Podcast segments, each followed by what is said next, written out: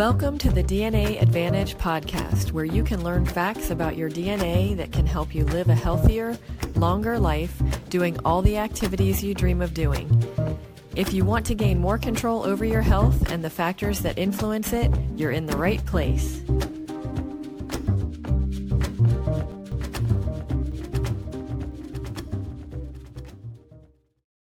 Hi, I'm Lisa Witherow. Welcome back to the DNA Advantage podcast.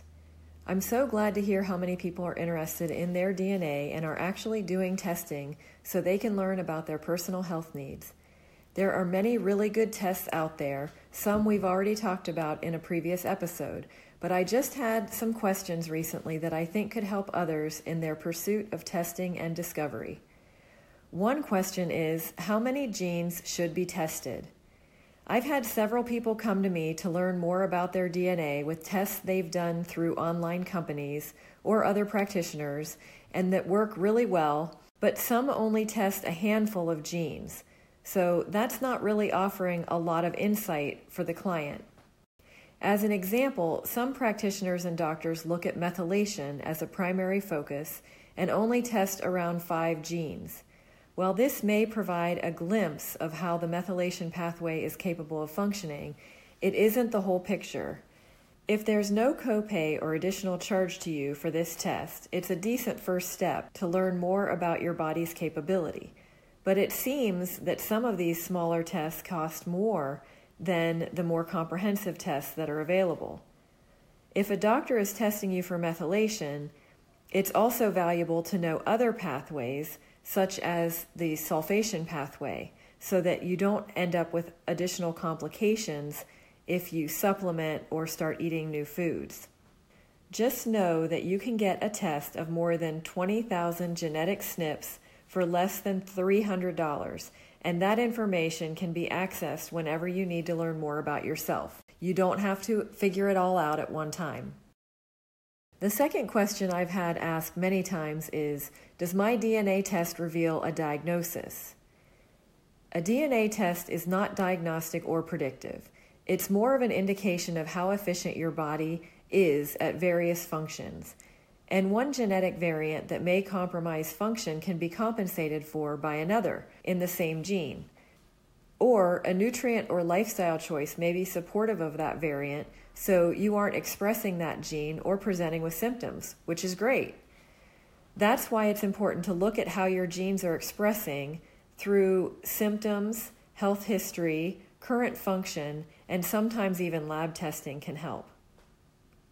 You don't want to be prescriptive with your DNA and start taking a supplement just based on one variant. When people treat their genes without comprehensive consideration, it can actually cause problems within the system. Another common question I've heard is why would knowing my DNA help me? It only tells me my risk factors, right?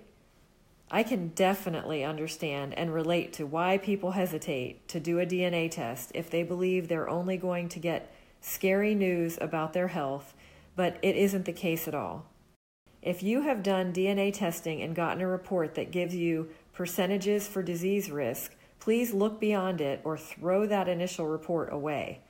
The true value of a DNA test is to help you understand your body and identify specifically what your body needs. Like most people, I don't want to be told what risk factors I have for disease and then be sent on my way. That's not helpful at all. Instead, my goal is to identify what we can do for our specific needs based on our strengths and weaknesses. Here are just a few examples. Looking at DNA, we can see if a person is capable of converting and absorbing specific nutrients well. There are many nutrients the body uses for certain functions, so we don't want to be without those substances in our cells, or it can develop into symptoms and eventually disease. If we see that the DNA is compromised and there are symptoms or lab testing indicating a deficiency, eating more foods with that nutrient or supplementing can be helpful. In some cases, there are other genes that can be involved in processing certain foods or supplements, like sulfur foods, broccoli, or cabbage, as an example. In that case, we want to make sure to consider those downstream genes as well. Another example is a person dealing with ongoing symptoms. Looking at potential causes within their DNA can include nutrition, detoxification, inflammation, methylation, and oxidative stress genes.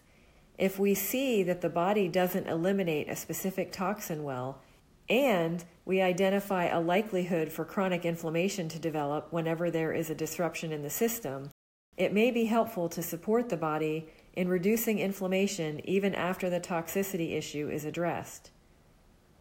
And I'll give just one more example. Let's look at a person who has a concern of breast cancer because she's had relatives with the diagnosis.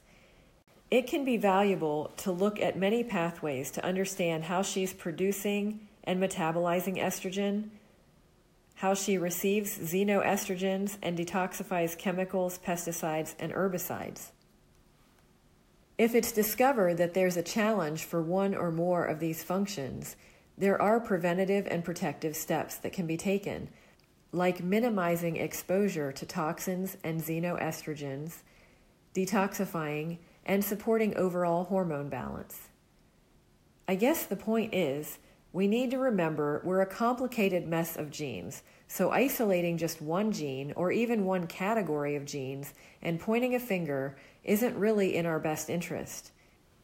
Doing a more comprehensive test and taking the time to figure out what it means for our health is really valuable. Thanks so much for taking the time to listen. If you want to learn more, please like and subscribe to this podcast. I would love to hear from you too. I'm on Instagram and Facebook as the DNA Advantage. Feel free to post questions and ideas for additional episodes you'd like to hear.